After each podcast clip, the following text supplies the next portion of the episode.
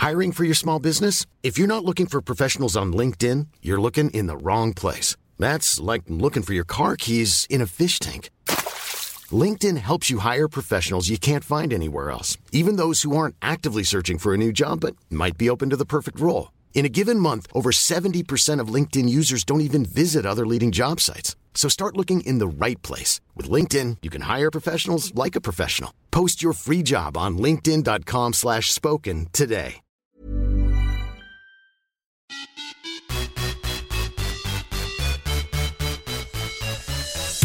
Välkomna till ett nytt avsnitt av Viss och Svärm on the run.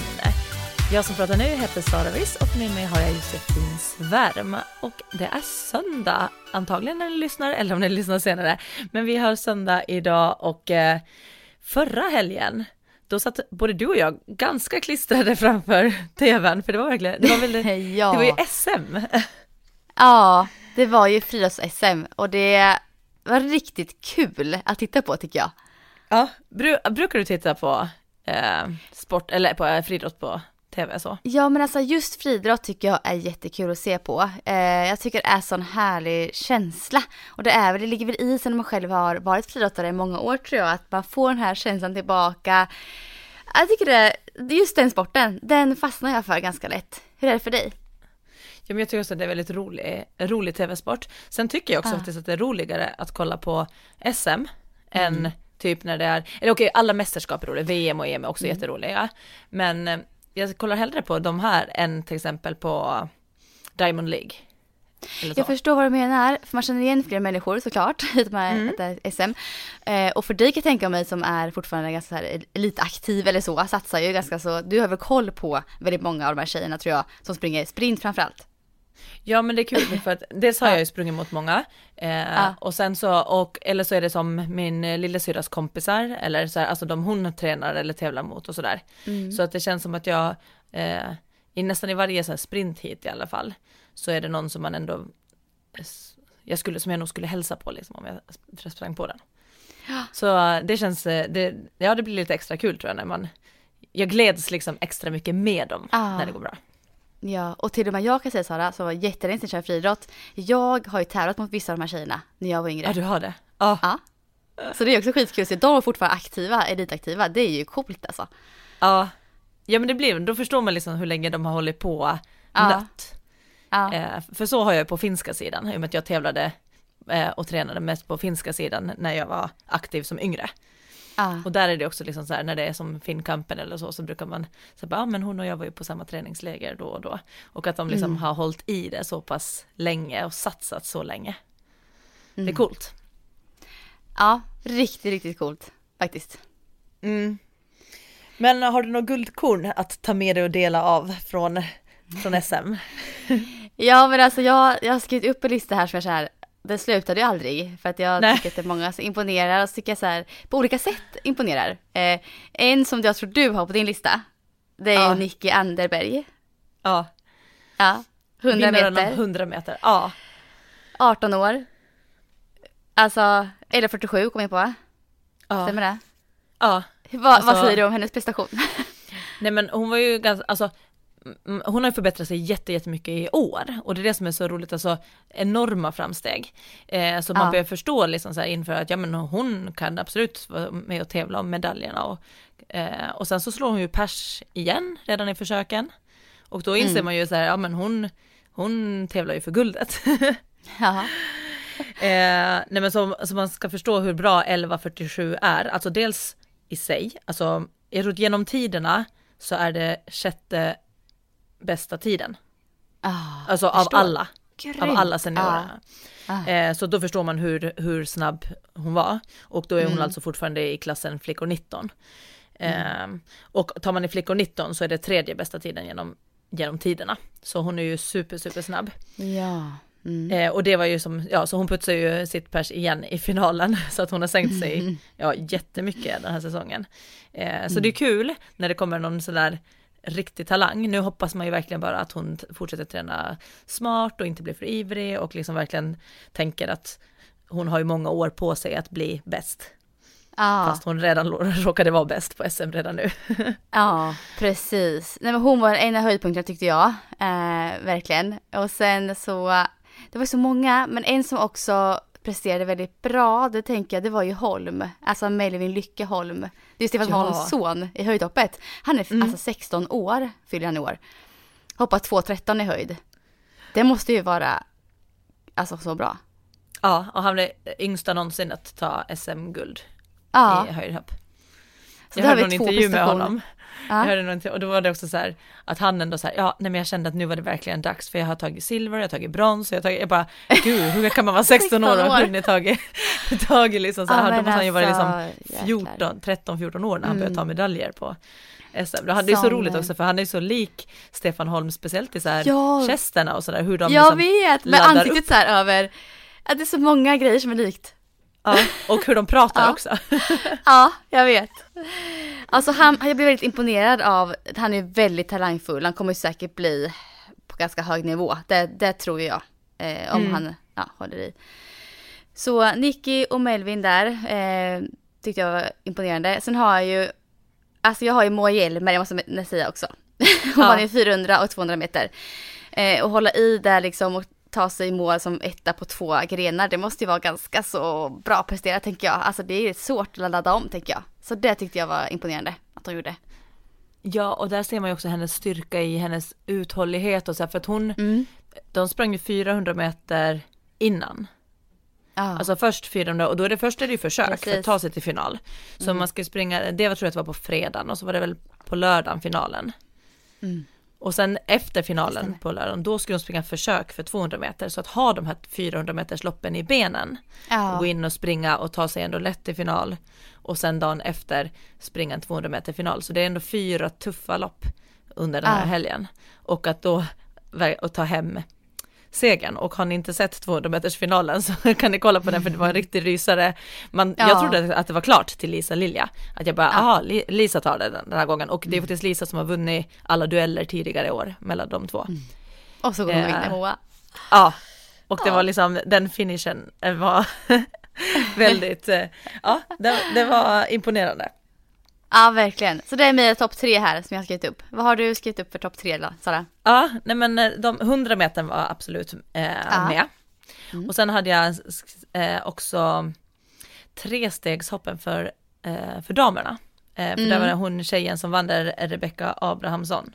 Mm. Eh, hon hoppade stort pers och eh, ja, 13.56. Men varför jag har henne på där som ett av guldkornen som jag tagit med från SM, det var alltså, se hennes lycka och glädje när hon hoppade det verset. Alltså jag, jag, bör, jag började gråta och jag, jag kan skylla på mina hormoner, men då ska jag säga att Lasse började också gråta. Han var också så här, alltså man började, för att det var liksom, när man ser hur genuint lycklig, chockad och så här hur någon bara Alltså Åh, inte riktigt kan nästan hålla ihop det och man ser hur hon bara hoppar, sätter sig ner på huk och börjar gråta, kramar sin tränare. Alltså det var så starka Ja. känslor. Så, och den här, det, det jag kan säga, gå in på det här klippet. Om jag måste, visst, Sara, ren. jag missade ju det här hoppet kan jag bara säga, Ja. inflika. Ja. För det var sista hoppet och hon Mm. hoppar med ganska kraftig motvind. Så hoppar hon det här enorma hoppet.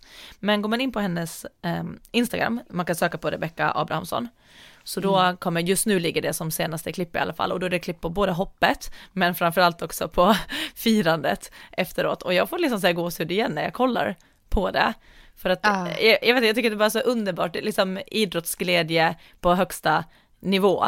Eh, både i prestation men framförallt den där liksom, ja, det, det, hon håller inte tillbaka på sina känslor och det tycker jag att det är så underbart att se när idrottare bara ger det. Alltså, Ja men alltså. Jag kollar på det nu Sara. ja, Jag kollar på det nu. framförallt den andra filmen där också sen då som är filmat, någon har filmat hennes reaktion när de mäter Jag gjorde resultatet. så glad. Ja, och hon liksom gråter och hon vet inte riktigt vad hon ska ta vägen. Så härligt ju. Åh, Verkligen. fantastiskt. Så den tar jag med som ett guldkorn eh, från helgen och sen så satt jag faktiskt herrarnas 800 meter och då är det ju framför allt då eh, Andreas eh, Kramer. Ja.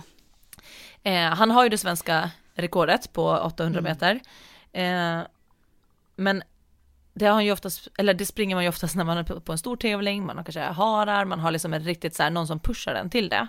Och Mm. nu visste ju han säkert att han var ganska överlägsen det här året på 800 meter. Så det som var imponerande med han var ju liksom att han bara går ut och kör sitt eget race från start. Man kan ju taktikspringa 800 meter, ganska, och det är ofta så det blir på, Mm, är det. På när, det, när man tävlar om placering liksom. Ja, Exakt. mm. Eh, och då är det liksom spurten som avgör, så vet man om man har en bra spurt så kan det vara bra att det går lite långsammare i början. Ja. Men han gick ju ändå på att springa en bra tid och då, Ja. då funkar ju inte den taktiken när han eh, inte springer mo- mot folk som är kanske snabbare än han liksom. Mm. Så han drar ju hela loppet själv, alltså två varv runt, där man ser Mm. att han målmedvetet stegar iväg. Och, eh, och det tycker jag att det är så imponerande, att bara så här, ja, Mm. i den värmen, han vet att han kommer att göra det egentligen själv, han har ingen som liksom, eh, som pushar mot honom, eller som kan dra honom. Eh, och springer ändå in på 1.45-53. Eh, Mm. och det är bara fyra tiondelar tror jag från hans svenska rekord. Och därför tänker jag att det här var ett riktigt bra lopp att göra det så ensamt. Verkligen, jätteimponerande. Ja, och då tog han också med sig ett, ett SM-rekord och skillnaden på svensk rekord och SM-rekord är ju ett, det är ett mästerskapsrekord, alltså det är det snabbaste Mm. någon har sprungit på svenska mästerskapen. Eh, så det, Det är rekordet bra att- fick man ju. Ja, det är rätt bra att det finns olika rekord tror jag, tänker jag också. För det kan Ja. ju verkligen skilja som sagt mästerskap och från, ja. Ja, för de där med svenska mästerskapsrekorden, de är ju allt eller mästerskapsrekorden är ju i stort sett alltid sämre ju än svenska Ja, rekorden. precis. Och det är för att svenska rekorden kan ju du ta på vilken tävling som helst. Medan Mm. svenska mästerskapsrekorden, alltså mästerskapsrekordet, det går ju bara att försöka ta en gång per år på just Mm. den tävlingen som det måste ske. Mm. Så att, eh, nej, så riktigt bra tid av han med tanke på att han, jag tyckte att han körde loppet i stort sett själv. Så det är mina guldkorn och sen har jag skrivit Mm. ner två stycken vinnarskallar från SM. Och, och de två går dels till Moa för hennes 200 meters. Ja. För Ja. att det var som att man såg att hon, nej men hon ville bara vinna. Alltså Mm. det, det fanns ingenting annat. och sen den andra var faktiskt eh, Lovisa Lind.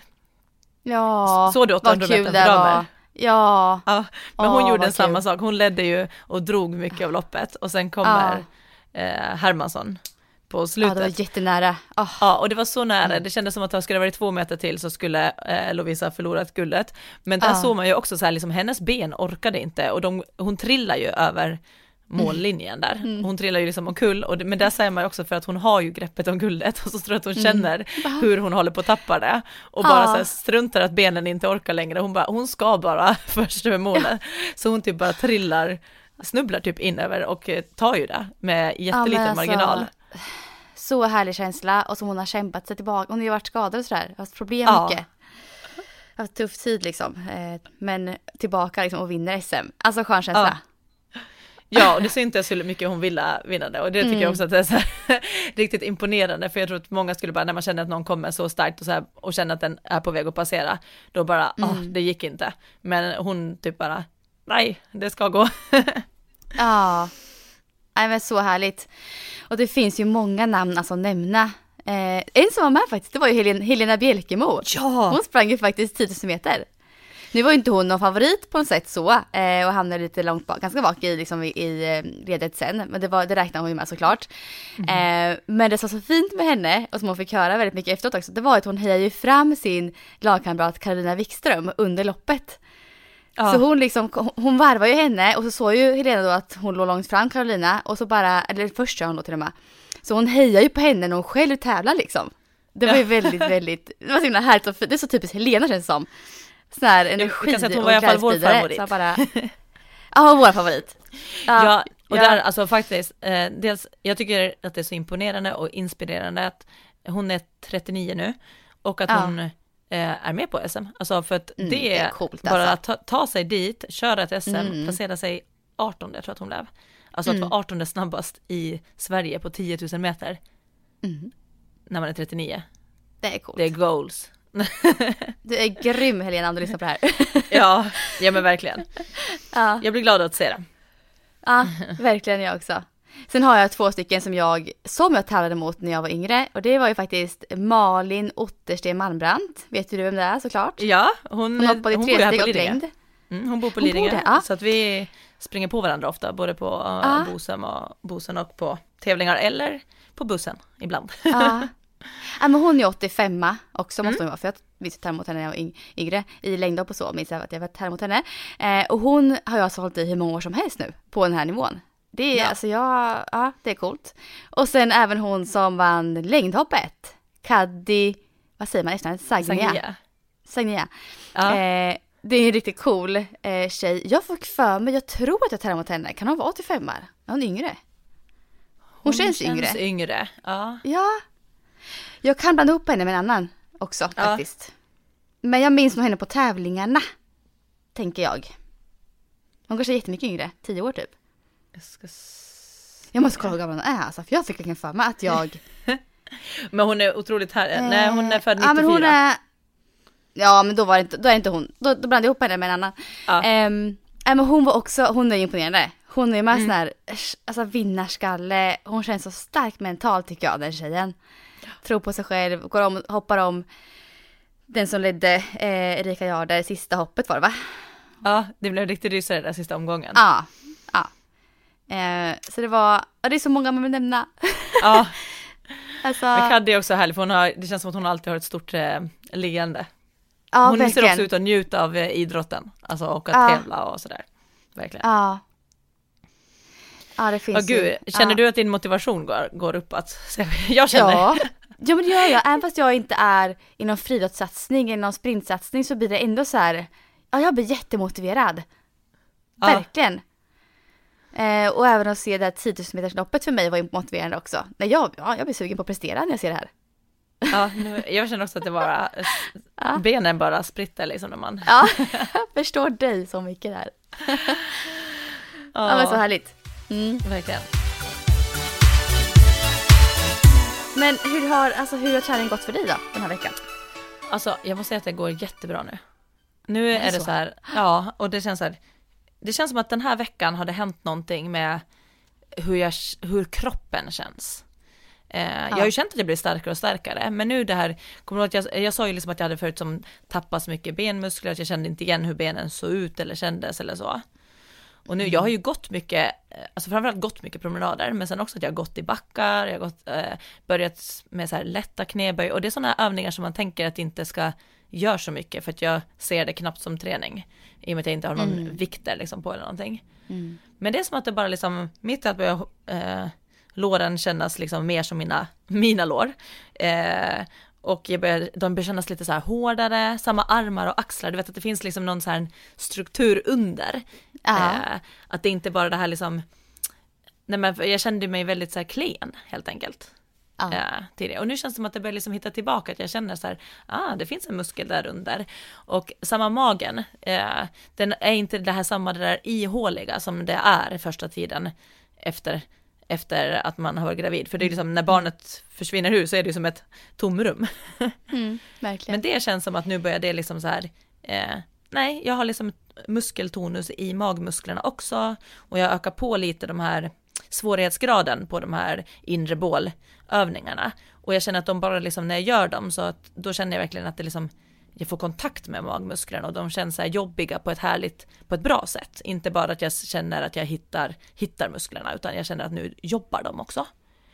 Eh, så att nej, så kroppen känns så här riktigt bra. Jag kan vara lite trött i ryggen ibland, eh, men jag tror att det kommer mer från dålig position vid amning och att jag ammar ju väldigt mycket.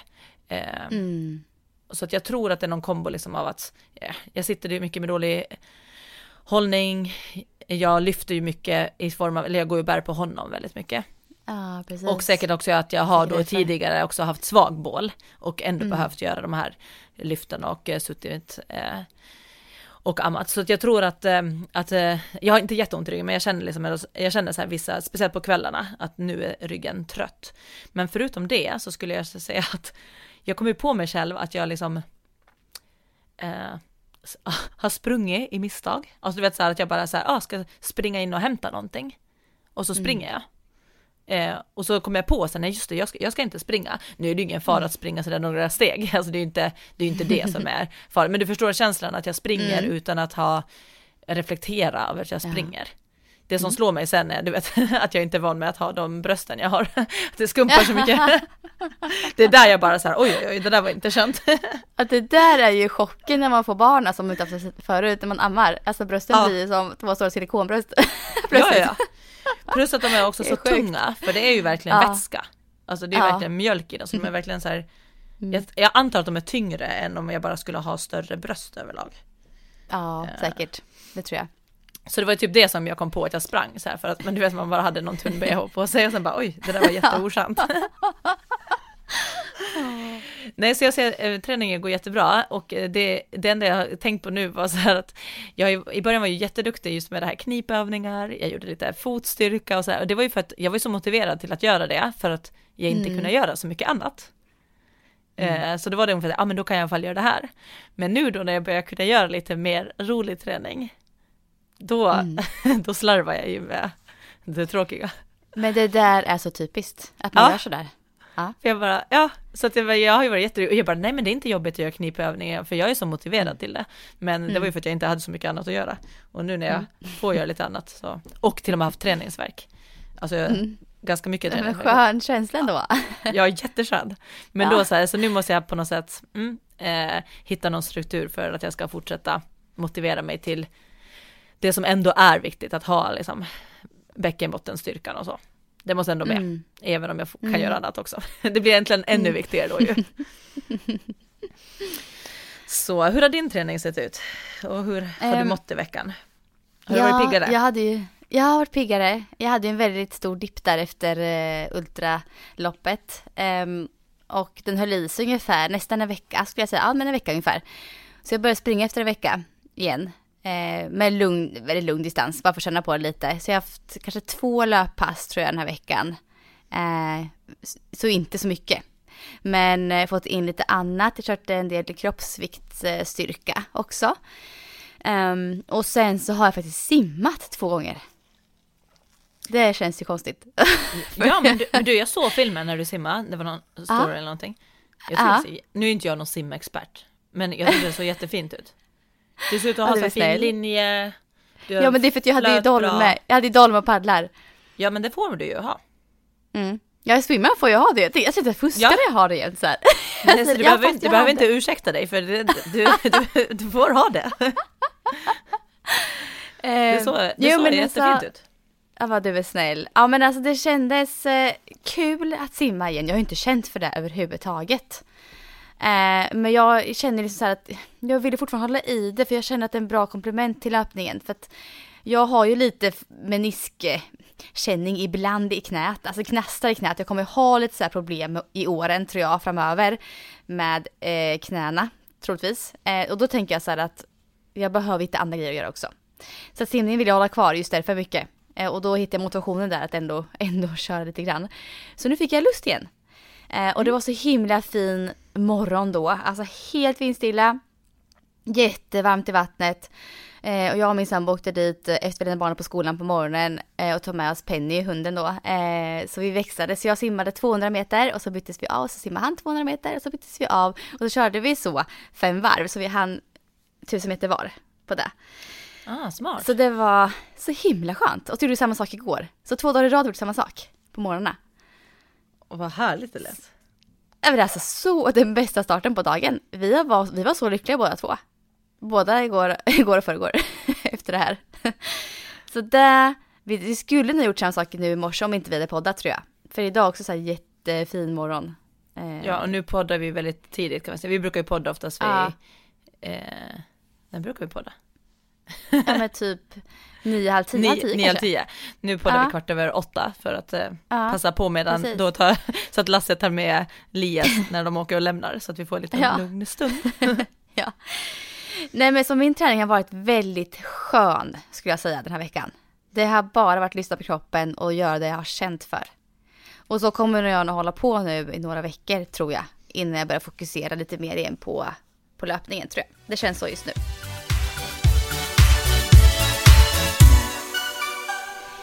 Eh, sen har ju vi fått in en ganska stor lyssnarfråga. Ska jag hoppa in på den direkt nu? Ja, Eh, läs. Jag tycker vi Läs gör det. Ehm, jag läser upp den då. Yes.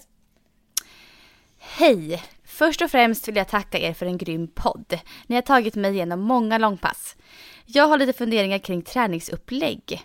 Min situation är ganska specifik, men jag hade varit oerhört tacksam om ni ville ta upp detta i podden. Kanske har andra ändå liknande situationer. Jag ska springa två maraton nästa år. Stockholm Marathon, det jag har tänkt prestera på tid och två veckor senare Big Five Marathon, där jag ska ta god tid på mig, njuta och ta kort längs vägen.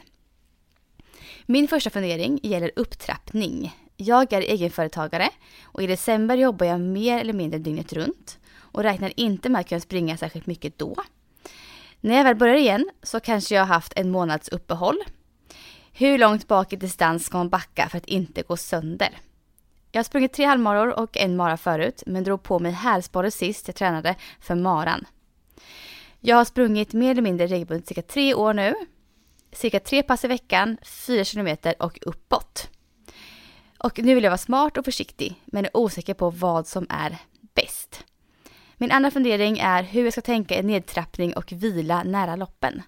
Eh, det är som sagt två veckor mellan dem. Än en gång tack för en fantastisk podd. Ni är grymma.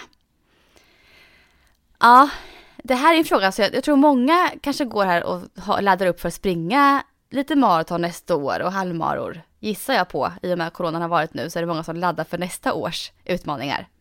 Ja precis och vi har haft liknande frågor förut för det är ganska många som när man mm. väl är i den löpformen som man är när man har tränat inför maraton då är det ju mm. kanske roligt att beta av några löp, alltså lopp till när man ändå har tränat ja. så mycket och länge mm. för det. Eh, för jag vet att det var för, förut också, jag tror det var Malin som då skrev att hon skulle springa Stockholm Marathon och sen direkt efter det här Ragnar, den ligger också där mm, efter. Så ja. det är ganska vanligt att man har eh, eh, framförallt då ett prestations och sen kanske ett så här for fun. Mm. Mm, det tror jag också. Eh, och jag, vi, vi sa det, du och jag sa att jag, jag kommer liksom ta tag i den här frågan först här nu, så får du inflika när du känner liksom för det. Mm. Eh, ja, så jag börjar beta av här, ja. som jag tänker i alla fall. Precis, hur skulle du um, gjort? Ja, jag tänker hennes upptrappning här nu, som första frågan eh, i träningen. Hon skriver att hon har sprungit regelbundet i tre år med tre pass i veckan och fyra kilometer och uppåt. Eh, och hon har ju ungefär åtta månader på sig fram till Stockholm Marathon 2021. Så hennes utgångsläge skulle jag säga är väldigt, väldigt bra till att börja med. Eh, och ja, för hennes del så skulle jag faktiskt börja med att öka på distansen på ett av de pass som hon kör idag. Det skulle jag gjort här och nu liksom.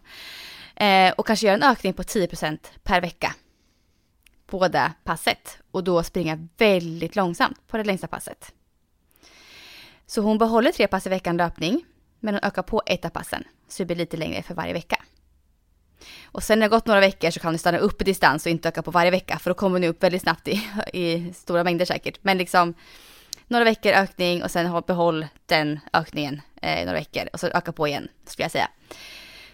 Um, och sen um, så skulle jag också göra så att um, hon lägger in två stycken kompletterande uh, styrkepass i veckan också. Mm. Uh, jag tänker att det är en väldigt bra alltså chans för henne att grunda träningen, att grunda med bra med styrketräning också. Så hon är stark inför påökning sen inför nästa år då, hon ska börja köra lite mer kanske. Så tre, tre pass och två styrkepass skulle jag säga, vore ganska optimalt för henne att köra eh, här nu snart. Eh, och eh, jag tänker också att hon är orolig för december månad, skriver hon här. Mm. Eh, och det blir mig oftast, eh, liksom när man ska ha en, eh, alltså när man behöver göra andra grejer istället för att träna eh, och blir för nu kommer jag tappa massor och hur ska det funka då med, när jag kommer tillbaka. Det är fyra veckor vi pratar om där, som hon kommer jobba väldigt, väldigt mycket och har knappt tid att träna, skriver hon. Det som vore bra här i december för henne, tror jag, det är att ändå behålla alltså ett till två pass i veckan. Hon kan ju dra ner på det väldigt mycket, men ändå se till att fortsätta röra på sig. Få något löppass i veckan, kanske styrkepass ibland Försök att behålla det och håll distansen ganska lugn. Det behöver inte vara några hårda pass när hon har den intensiva jobbperioden, men ändå få in lite grann. Så hon bibehåller lite den månaden. Eh, tror jag kan vara väldigt bra. Dels för att jag inte tappa det man har tränat upp då och dels för att, in, för att behålla motivationen, tror jag. För jag lätt tror att man, är man borta helt från träningen en hel månad så tror jag kanske att man har lätt att tappa motivation lite. Så behåll den men dra ner på den ganska mycket. Det, det kommer vara helt okej. Okay. Hon har ju ändå januari till juli på sig sen. Så hon har ju lång tid på sig efter den här perioden och träna, ja, tänker jag. Precis. Jag kan fylla i lite här, så, för då har vi tagit mm. fram till årsskiftet där.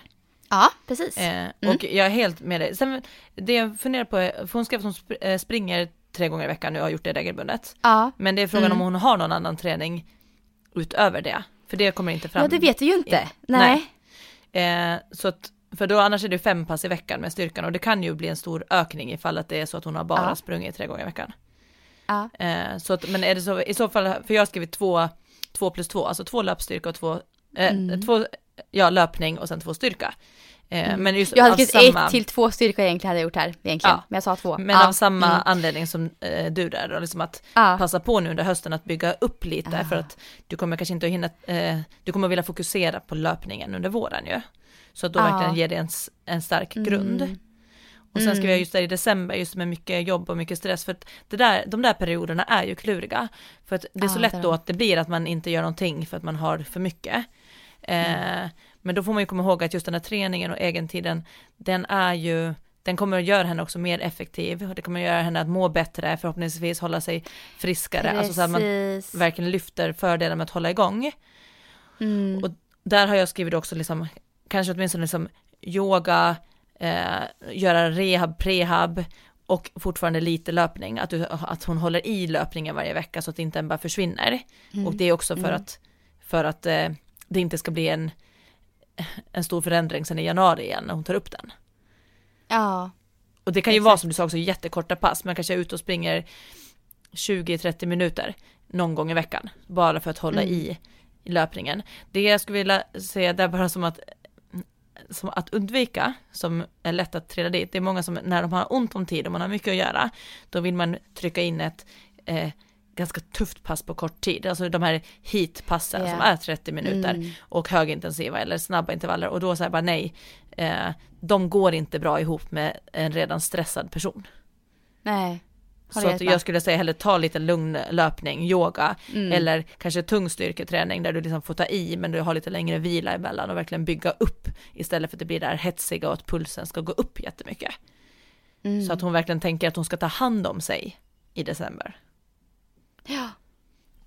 Ja, verkligen. För det kan jag också göra, om man grundar med det här lite lugnare där så kanske hon får mer motivation också då att dra igång ordentligt i januari. Alltså det kanske blir liksom en ganska bra grej. Till och med ja, för henne. precis. Och att framförallt att, att hon orkar den där december, för det lät ju väldigt tufft och att hon, det är ju fördel att hon vet om att december kommer vara tufft, så hon är förberedd mm. på det. Ja, Men att då också liksom säga, okej, okay, vad kan jag göra för mig för att må bra under den här tiden? Och bibehålla mm. lite av det här som jag har byggt upp och förbereda mig för januari utan att göra så mycket just nu, utan men ändå liksom, ja, håll i lite löpning varje vecka. Det kan vara lugnt och fint, men ändå bara att du springer. Eh, och sen då som sagt, ta hand om kroppen, stressa inte mm. i träningen under den perioden. Jag håller med. Och då tänker jag ju, när vi går vidare från januari där, Mm. Eh, då skulle hon komma, kunna komma, tillbaka till samma mängd ungefär som hon var i november då egentligen. Till att börja med, i januari. Mm. Så hon återupptar där hon var egentligen. Jag tror, jag tror att hon kommer klara av det om hon eh, håller i lite grann i december. Så tror jag att hon kan komma tillbaka till den träningen hon gjorde i november ganska så snart. För hon har ju en fin grund här och nu som hon är i just nu också. Hon har maratonerfarenhet och halvmaratonerfarenhet. Så det här är en tjej som har sprungit ganska mycket ändå. Mm. Så jag tror hon klarar av att hålla samma nivå som i november i januari. Eh, sen tänker väl jag att hon in där, några veckor in där, januari, februari, så kan hon komma upp, tycker jag. Eh, om hon är som sagt vanlöpare och känner sig stark och redo, så tycker jag hon kan komma upp i fyra pass i veckan. Löpas, faktiskt. Eh, I och med att hon ska maratonsatsar eh, och maraton kräver ganska mycket träning eh, och mycket löpmil i benen. Så att klarar hon av fyra pass i veckan, löppass, så kan hon göra det. Känner hon att det blir för mycket, då kör hon tre igen hon kan testa i alla fall att köra fyra löppass i veckan. Och då ska jag behålla det här väldigt lugna och långa passet. Så behåll det. Ehm, ett långpass i veckan. Kanske ibland varannan vecka bara. Om hon känner att det här blir för mycket. Då kör hon långpasset varannan vecka istället. Ehm, men behåll det och grunda med mer distans. Ehm, ett till två pass i veckan skulle jag säga. Och sen något snabbare intervallpass. Och det här är väl som sagt, det beror på vart hon är eh, och hur mycket hon klarar av med tanke på att hon har mycket jobb, låter det som den här tjejen har, lite stress i livet. Eh, men har hon möjlighet till det och känner sig liksom stark så kör fyra löppass i veckan, tycker jag. Eh, och behåll i alla fall ett styrkepass här i februari. Kanske två egentligen. Men det är så här, då blir du, du är uppe i sex pass i veckan om hon kör två, två styrkepass. Så att eh, hitta den balansen, det här är svårt att råda om när man inte vet exakt hur den här tjejen är. Men eh, det optimala om man klarar av och verkligen vill satsa, för hon vill ju satsa på maraton i Stockholm, då är ju fyra löppass och två styrkepass verkligen optimalt för henne. Um, men det krävs ganska mycket. Det krävs att hon har tiden och energin till det här. Uh, och känner hon att det här blir för mycket, alltså våga då dra ner. Våga köra tre löppass istället i veckan. Så att det här är liksom inget facit hur hon ska göra, men det här är tankar kring hur man kan göra. Jag vill bara poängtera så hon inte tänker så här, shit, fyra löppass i veckan kanske mm. är orimligt för henne. Men om det är rimligt och hon känner sig stark och vill verkligen satsa, eh, kör på då. Gör det, men känn in kroppen och backa om det verkligen behövs. Och det här är ju februari, mars, april, maj. Vi har ganska många månader kvar här. Så att ja, vi kan ju säga att Stockholm Marathon är 5 eh, juni är det planerat att ja, vara. Ja.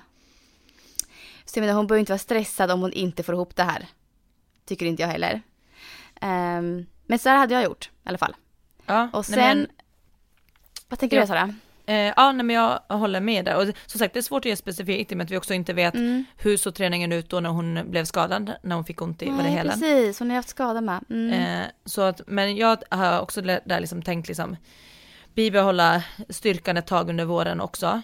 Eh, mm. Öka på som du säger långpassen, alltså egentligen ganska vanlig, hon har ju liksom ändå, vad är det, fyra, fem månader, januari, februari, mars, april, maj, fem hela månader. Ja, från eh, januari ja. ja. Och här tänker jag fyra löppass tänker jag från februari ungefär kanske. Så ja. januari kan ta lite lugnt i och med att hon backade i december där lite. Ja. Mm. Eh, jag skrev liksom där också att börja januari kanske med några dagars hel vila för att hon kommer ju vara lite sliten ja. där efter december. Mm. Så att innan hon kommer igång känna att hon faktiskt tar lite och kanske blir lite sugen på att eh, ha lite energi tillbaka. Mm. Eh, och sen, men sen kanske just att därifrån också, och ska hon börja öka upp då till fyra pass, men då kanske man, det kanske räcker då med ett styrkepass. Eh, om det ska ja. göra, för det blir ju som ju närmare målet man kommer så ju mer specifikt mm. vill man ju vara. Och har hon då ja. grundat bra under hösten och kört lite mer styrka där, då mm. håller ju den då i sig ett tag, det är inte så att hon tappar den direkt. Jag det man kan göra, det man kan göra också, som är ganska, som många tänker ju hela tiden att man, man stirrar blint på den här sju dagars veckan och tänker att man ska få mm. in allting på det. Men man kan ju också planera in ett lite tyngre eh, eh, styrkepass typ var tionde dag. För då går du ja. in och underhåller det, men det är så lätt att man stirrar bara på så här sju dagars vecka och hur ska jag få in allting på det? Men det behöver ju inte, det är ju ingen magisk gräns, det är bara att vår kalender ser ut så. Så men du kan ju också ja, sätta in ett styrkepass sen... var tionde dag, så kommer du att bibehålla, bibehålla ganska bra. Och när vi pratar styrka nu också Sara, så kan ju det vara alltså, ganska tuff styrka med vikter, tunga vikter och det kan ju vara ja. också kroppsviktsstyrka. Så att när jag, jag tänker så här, när jag kör, då har jag kört typ två pass kroppsviktsstyrka. Ja, oftast. då kan det behövas. Och det kan man kanske också göra efter ett eh, ja. lättare löppass om det behöver, ja. om man ska optimera det tidsmässigt. Ja, men jag tycker att tung styrka kan hon fortfarande köra här med vikter tycker jag. För det är jättefin effekt ju. Så det tycker jag hon kan köra om hon har lusten att göra det. Mm. Eh, gå till gym och lyfta lite tungt. Och sen tänkte jag säga ehm. liksom där bara, nu vet jag inte hur hennes hel och så är idag, men om hon fick det förut av maratonträningen, så skulle jag säga att då ah. också under, dels under december, men också under våren, att bibehålla några av de här rehabövningarna i form av prehab, alltså i förebyggande syfte. Ja, absolut. Eh, mm. Så att man har lite koll på vilka övningar fick du då som du skulle göra, för att det är ju någonting kanske där som du fortfarande behöver jobba med för att kunna göra samma sak igen då. Precis. Um, och sen så tänker jag när det är tre månader kvar ungefär, det är tolv veckor till loppet.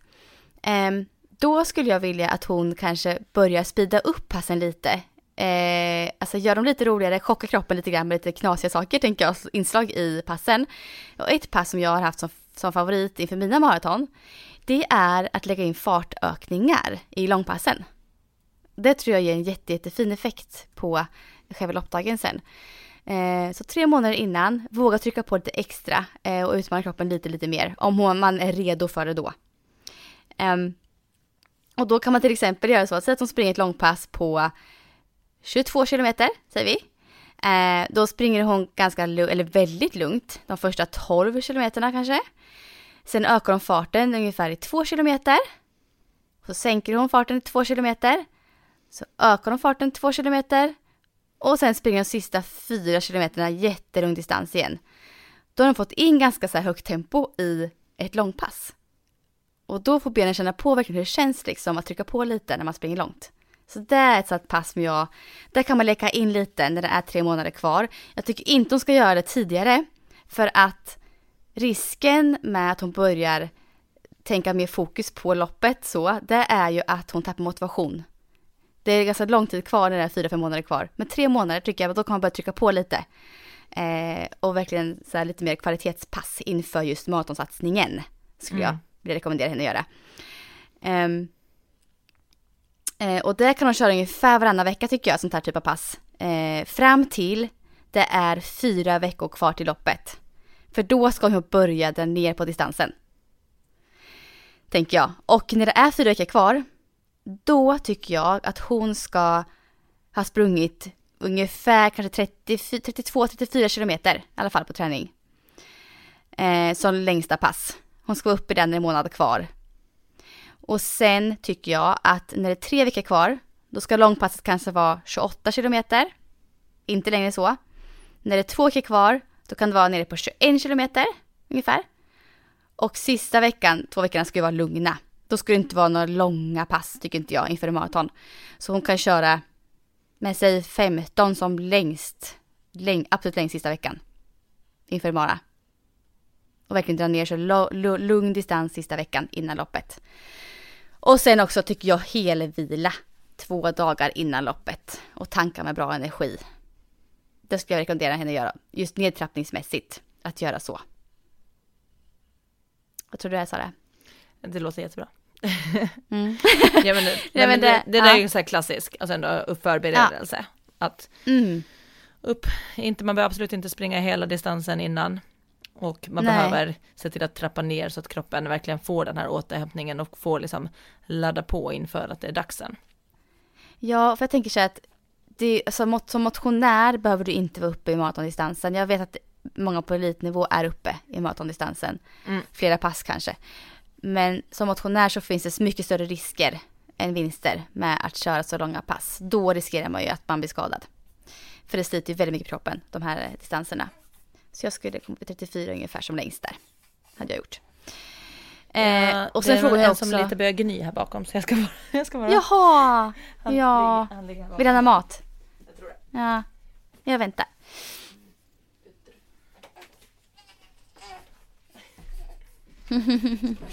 Säga något i podden? Nu får ni höra honom i podden. Ska du, har du något att säga?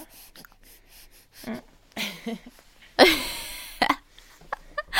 Går det bra Sara? Ja, det går bra nu. Ja, du får säga till om vi behöver avbryta, eller ta en paus. Jag kan, jag kan prata vidare lite grann till om du vill. jag har pluggat in nu. ja, men bra. Då äter jag mat. um, nej, men hon frågar också om nedtrappningen eller vilan mellan loppen. Frågar om. Det är två veckor mellan Stockholm Marathon och Great, var det Great Wall Marathon? Vad skrev hon? Uh, Visst var den? Vänta, mm, jag skrev hon det? Vänta, det var en, ser. Eh, nej, det var det inte. Det var en upplevelse, men det var nog i Sverige. Ja, mellanloppen i alla fall. Eh, två veckor emellan. Um, jo, hon vill ju alltså göra en prestation alltså på Stockholm Marathon. Eh, vilket kommer krävas en ganska stor urladdning för henne. Och då så tycker jag hon ska vila, alltså minst en vecka helvila från löpningen efter Stockholm Marathon. Och då har hon bara en vecka kvar till loppet, nästa lopp. Och eh, om hon efter den här helveckans vila känner att kroppen är återställd, hon har inte ont eller skadekänning, då kan hon springa lugn distans ett pass och känna på hur det känns. Um, och sen kanske få in max en, en, ett till distanspass som också är lugnt uh, inför nästa prestation, skulle jag säga. Alltså hellre för mycket vila än för mycket träning emellan där. För det, det tar väldigt mycket på kroppen att springa mara. Om man dessutom vill prestera. Så det skulle jag säga. Ja det där tycker jag var svårt för jag har svårt att här, sätta Ja. mig in i den känslan i och med att jag aldrig har sprungit ett maraton. Mm. Så, men jag skrev bara så här vila, ät och lugn cirkulationsträning, alltså just bara för att Ja, komma det- igång. Så man inte Ja. blir så stel, för jag tänker mig att man är ganska stel i kroppen efter ett sånt. Ja, hon får gärna gå ut och gå och så här, liksom, röra på sig lite och så. Men liksom inget så här, ta inte i för mycket. Utan ta det lugnt säger jag bara. Och känn in kroppen ordentligt där de två veckorna. Och sagt gärna helvila från träning, alltså första veckan. Eh, ut och gå kan hon göra, absolut göra. Ganska lugnt. Så det skulle jag säga eh, till henne där. Ehm, ja, det är egentligen det svaret som jag kände att jag hade och du också Sara har bidragit med ganska bra tankar här faktiskt. Eller mycket bra tankar. Ehm, Ja, men det är nej, svårt liksom att det är svårt att rekommendera så här specifikt till en person som man inte känner eh, så väl. Så. Mm. Eh, men vi har ju ändå liksom ja, diskuterat olika scenarier lite grann här ändå. Så jag tror att det kan hjälpa till lite grann. Hoppas det. Ja, och jag tror att det är så här, men bara vara var klok, ha, försök att se över, är det en rimlig upptrappning? Eh, och kom ihåg att är det väldigt stressigt, du kommer inte att få bättre resultat av att också då trycka in träningen. Känner du dig sliten som motionär är det alltid bättre att, att ta någon extra vilodag. Alltså för man har ingenting att förlora på det som motionär. Alltså du kommer, du kommer inte att tappa prestationsmässigt av att du vilar en eller två extra dagar. Eh, på den här nivån, utan det är bara liksom våga lyssna på kroppen och sen ha en plan att gå utgå från och sen så försöker du bara pussla så gott det går för att fortsätta hålla tråden hyfsat och liksom följa den. Men att det behöver inte vara liksom exakt. Nej. Absolut. Ehm. Nej men det känns bra. Ehm, jag hoppas, jag, alltså lycka till till den här tjejen också. Hon eh, ska ju sig på en riktigt bra satsning här nästa år. Det är jättekul. Ehm, och spännande. Men jag tror det kommer gå bra för henne. Hon har bra förutsättningar. Det låter så. Ja, bara att Ändå. hon börjar fundera på det här redan nu eh, säger ju ändå Mm. ganska mycket att man ändå liksom Ja. är förberedd på ett eh, mentalt sätt och man, man vill göra det bra. Eh, så Ja. att det, var klokt av henne att ta, ta, eh, ta tag i det nu och också liksom mm, möta den här december som kommer. Eh, Mm. För det är lätt att man mitt i allt bara är i december och så inser man att det inte funkar liksom. Eh, och på tal om träning och så i höst tänker jag. Så har vi ju också en, ett ämne att ta upp här. Nämligen träningsmotivation. Mm. För det, jag tror många så här känner nu att man vill komma igång. Ja, jag tror i och för sig att ganska många kanske känner lite motivation till träning. Men det kan ju vara de som inte gör det också. Mm. Men lite hur man kan tänka här för att eh, få igång motivationen och kanske bibehålla den om man har den. Ja, Vad jag tänker vi tycker här? hösten, den är ju oftast eh, för de flesta så tror jag att det är en ganska så här, det känns inte som en ny start, man känner sig ganska så här pepp och pigg på alltihopa, så jag tycker att det känns nästan mer som att det är lätt att man Nej men man, man gasar väldigt, väldigt hårt, liksom så här, när man är så här, nu ska jag komma igång med struktur på jobbet, jag ska äta bra, jag ska träna så många gånger i veckan, jag ska liksom, du vet, skaffa mig rutiner liksom. Mm. Eh, och det, jag tycker att det är ju superhärligt, men jag tror man behöver vara lite försiktig där med också, för att det ska, vill man att det ska hålla i längden, då behöver man ju faktiskt också, lite så här som hon här säger med frågan nu också, liksom så här, planera, frigöra tid, liksom så här, vad är det jag vill? För det första så här, vad är det jag vill hinna med? Igen, vilka är mina prioriteringar? Och se över, faktiskt kanske skriva ner ett schema för en vecka eh, och frigöra tid då för den här träningen. Inte bara jag ska träna fyra gånger i veckan, men man vet inte riktigt var det ska in i, i schemat.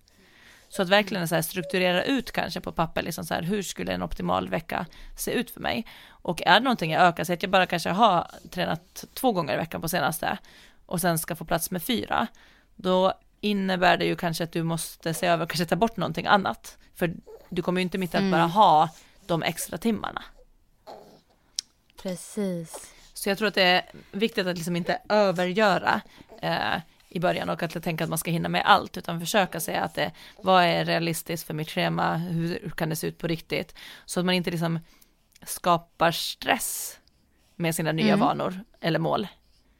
Mm. Eh, Där tror jag, men där tror jag är bra Sara, för jag tänker att just, alltså jag är dålig på att planera min träning oftast. Eh, och på sommaren och så här våren så går det ganska bra, inte planera tycker jag att då kommer det in naturligt och man, man, liksom, man känner för det och man, man det blir liksom aldrig för mycket. Det känns som att man har ganska, så här, man har ganska mycket utrymme på sommaren också att träna som man vill lite. Eh, och sen, men nu känner jag så här när hösten och vinter kommer, då känner jag ett behov att, att planera lite grann i träningen, bara för att man inte ska som sagt kanske övergöra.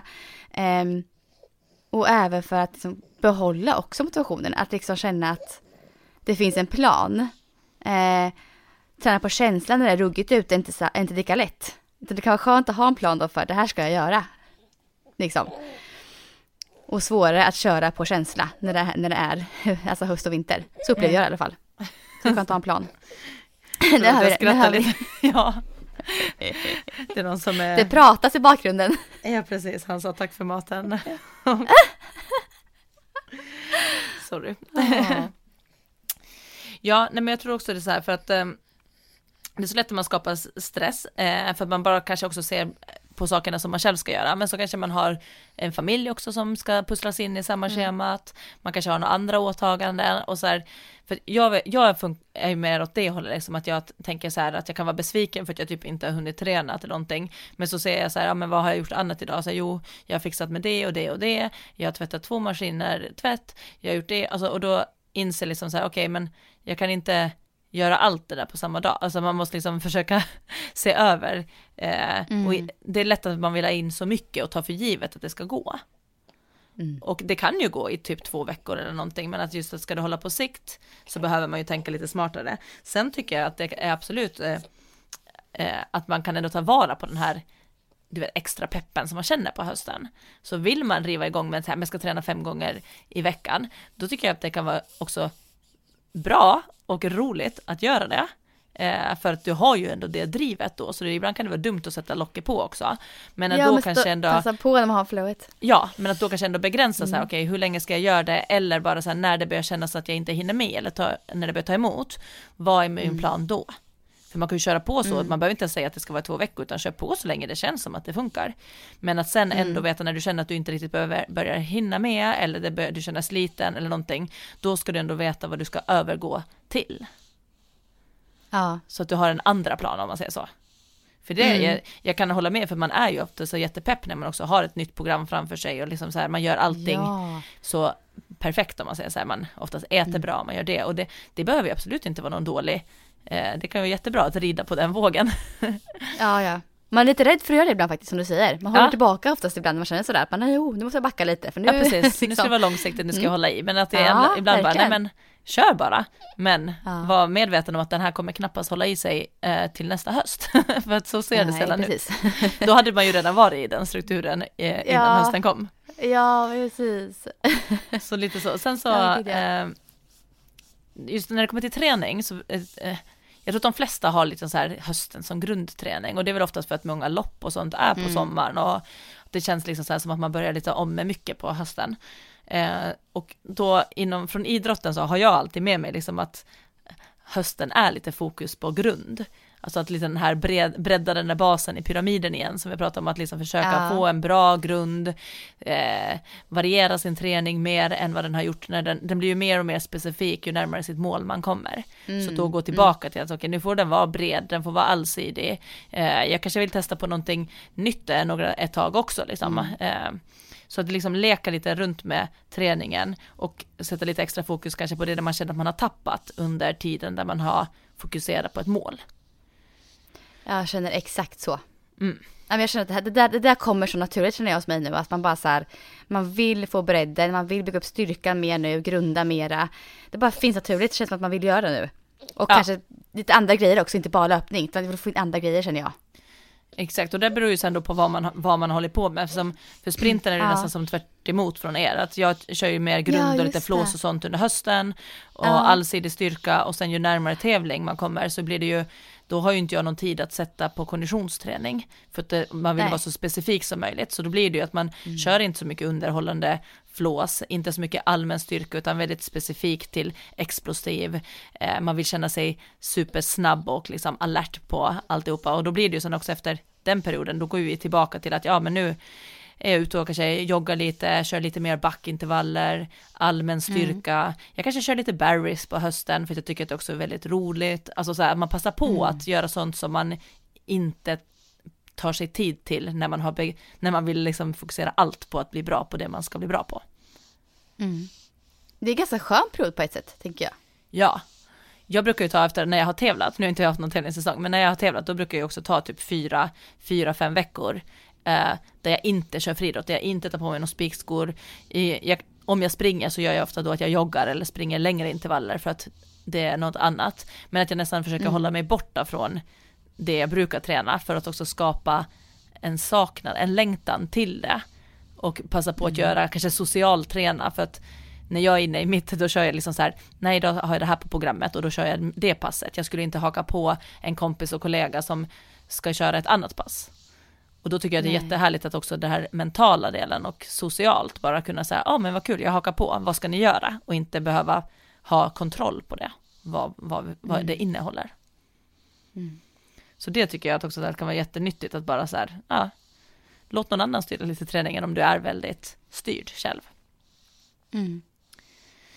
Sen så lyssnade jag på systrarna Kallurs podd, Motionsklubben. Som, Just det, jag, skulle, jag, jag gjorde ju aldrig det nu. Nej, men, men du sa ju något intressant där. Ja. ja, det är en sån här podd som jag, jag följer inte ens så här varje vecka, men jag, eh, jag halkar in på den ibland för jag tycker att den är rätt mysig att eh, mm, lyssna på. Härlig, alltså. och, så känner, ja, och så känner jag igen mig, de har ju haft så här mycket att de provat mycket olika eh, sporter och aktiviteter och sådant. Och då tycker jag att det är roligt för att jag känner igen mig så, för de är också kortsprintrar från början och har gymnastik i bakgrunden också, så det är som att yeah. jag alltid på något sätt vet mm. hur de kommer uppleva känslan i kroppen för att ge, min kropp fungerar tror jag lite likadant som deras, att man är inte jätteuthållig men man är snabb och explosiv och så. Ah. Så jag tycker att det är lite roligt att lyssna på den. Men där pratar de också om just det här med att eh, skapa vanor och nya beteenden för till exempel för hösten nu. Eh, och mm. då nämnde de en, en amerikan som hade just tryckt på det här med eh, att det är så viktigt att man gör små, små, små förändringar. Eh, att det är de som man oftast klarar hålla på, eller det är de som blir nya vanor, men de måste vara så små så att du nästan knappt känner att det är så stor ansträngning. Mm. Eh, och där hade han också som tips att just de här små, små vanorna, de ska också kopplas ihop, gärna med någon vana som redan sitter stenhårt för dig, alltså någonting som du gör varje dag eller varje vecka utan att blinka, alltså no någonting som inte tar en ansträngning för dig. Till exempel så här, mm. borsta tänderna eller de tog som exempel om man är en person som alltid äter frukost och det gör du utan att du behöver tänka på det. Då kan det vara bra att sätta in den här nya vanan precis efter frukosten. I samband med det. Ja. Så det var ett sätt att tänka, liksom, att man hela tiden man knyter ihop det med någonting som redan sitter stenhårt. Eh, mm. För att då är det lättare att den, att den blir av, om man får ihop den med det. Eh, och att också då liksom så här att typ affirmationer, att då liksom också börja säga till sig själv så här, ja men efter fruk frukosten då ska jag träna 20 minuter eller någonting och att man gör det då efter frukosten. Det viktiga var egentligen bara att man, den här nya vanan, att man liksom, ja men knyter ihop den med någonting. För att om man bara säger så här, men jag ska träna tre gånger i veckan. Och att det ligger då löst i veckan. Alltså det finns ingen plats där den är självklart. Då är det mycket san mindre sannolikt att den ska sätta sig och bli av och bli en vana. Mm. Om inte den är liksom på en fast tid, plats och så att man har skapat struktur för var den ska vara. Just det. Ja, och då just igen då små, små förändringar är mycket lättare ja. att bibehålla och att det är de man inte märker. Men just att små ökningar och förändringar på lång sikt, det är de som oftast gör en förändring. Mm. Det är ju jag inte de här snabba att nu ska jag göra det här i tre Nej. veckor och gå all in. Det är inte de som förändrar dig eller får det här att, att utvecklas. Utan det är ju att ta kanske mindre än vad som känns jobbigt. Men mm. att kunna göra det under minst ett år då kanske. Precis. Jag tycker så här, det är så många som jag ser på sociala medier som typ så här kokar en kopp kaffe och så går de ut på så här, typ kanske balkongen, kör lite så här yogaövningar eller stretch på morgonen så här med kaffet liksom. Det kanske också ska vara en sån här grej ja. man kan göra ihop med kaffet på morgonen. Exakt, för dricker du alltid kaffe, den, du kommer ja. inte att glömma att ta din kaffe. Det gör man ju inte. Första man gör kanske på morgonen för många. Och då kan det vara jättebra att säga, okej, okay, men då tar jag min kaffekopp och så sätter jag mig där. Och så har man en plats för det. Och så gör jag mina. Och det tyckte jag var mm. väldigt bra sätt att tänka liksom så här, just att, just det, jag måste knyta ja, ihop en ny vana med en annan och göra den liten och enkel för att det ska hålla. Så jag tyckte att det var ett väldigt så här men bra sätt att tänka för jag tror verkligen att det kan hjälpa. Det, det här skulle jag ju behöva göra med, typ nu med mina bäckenbottenaktivering, alltså knipet, för det är en sån här, Ja, det tar ja, inte det lång tid, men Nej. jag har den, jag har ju den eh, flygande runt i veckan, jag har ju inte den, den sitter ju inte, jag vet ju inte när exakt jag ska göra den. Jag vet Nej, bara att jag ska typ försöka tvingar göra den in varje det dag. lite ibland. Eller Exakt. Alltså, du, ja. När det slår Mm. mig, oftast slår det mig när jag går och Ja. lägger mig på kvällen och ligger i sängen och bara just det, jag har inte gjort det och så gör jag det då. Men det hade varit bättre att då så här, kanske hinna göra det två, tre gånger under dagen. Och då kanske, ja men Mm. som du säger, kanske varje gång jag dricker kaffe. För jag dricker kaffe ungefär två, Ja, två tre gånger om dagen. jag tänker så här att jag behöver få in mer rörlighet, jag är så jäkla stel. Så jag skulle behöva ha det här, ta kaffet och gå och sätta mig och bara så här stretcha ut lite. Känna Ja. in kroppen. Det hade varit bra för mig. Men det gör aldrig jag. Nej. Jag får testa. Men så kanske ska testa morgnarna, till, det eh, ju... Nästa vecka. Ska vi ta vid kaffet båda två då? Jag tänker det. Så ska vi se om det, och det behöver ju som sagt inte bli optimalt, det behöver inte bli varje dag, eller, men det kanske blir en ökning i alla Nej. fall. Ja. Ja, jag ska försöka tänka det. Och det kan ju min- vara att jag, om jag, ja men om jag springer på morgonen så kan det vara att jag springer först, hem och gör kaffe och sen tänjer ut lite. Ja. Det kan vara innan man sätter tillbaka, sä- sätter bort sin kaffekopp, innan man sätter den i disken. Så ska det där Ja. vara gjort. Då blir det Ja, en rätt grej att du kommer, för du, annars kommer du tänka på det när du sätter den i diskmaskinen. Ja, Så kommer du tänka på att du inte har gjort det. Ja. Så det kan ju vara en bra grej att man tar kaffe, men innan den förs bort så ska man ha gjort den här lilla grejen. Ja. Det är jättebra ju. Mm. Ja, nej, Men, men så det, ja, det där var ett väldigt bra tips faktiskt. Ja, Mm. Jag tänker det var lite tankar kring hur man kan tänka inför hösten. Men det finns ju massa saker man kan säga om massa nya program och sådär, men jag tror att det viktigaste Ah. är liksom just att skapa sådana vanor som håller, eller som sagt, glid på vågen om du vill det, men ha en plan för Ja. efteråt. Och sen sätt, låt inte dina mål och eh, eh, ambitioner bara liksom bara flyta runt i veckan, utan spika fast dem, var de ska vara. Ja, nej men du Sara, nu rullar vi ju som sagt vidare här. Podden har gått en timme och tio minuter just nu ser jag. Ja. Här, jag kollar. Eh, Dags att avsluta kanske. Dags att avsluta. Ja, men, Men eh, lycka till på. BVC nu då. Ja, Ja, det gör vi. ha det så bra. Ha det så fint. Hej. Hej då.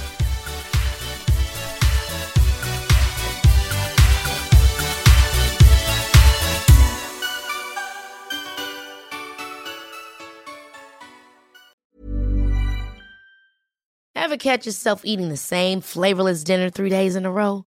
Dreaming of something better? Well, HelloFresh is your guilt-free dream come true, baby. It's me, Kiki Palmer. Let's wake up those taste buds with hot, juicy pecan-crusted chicken or garlic butter shrimp scampi. Mm. Hello Fresh. Stop dreaming of all the delicious possibilities and dig in at HelloFresh.com. Let's get this dinner party started.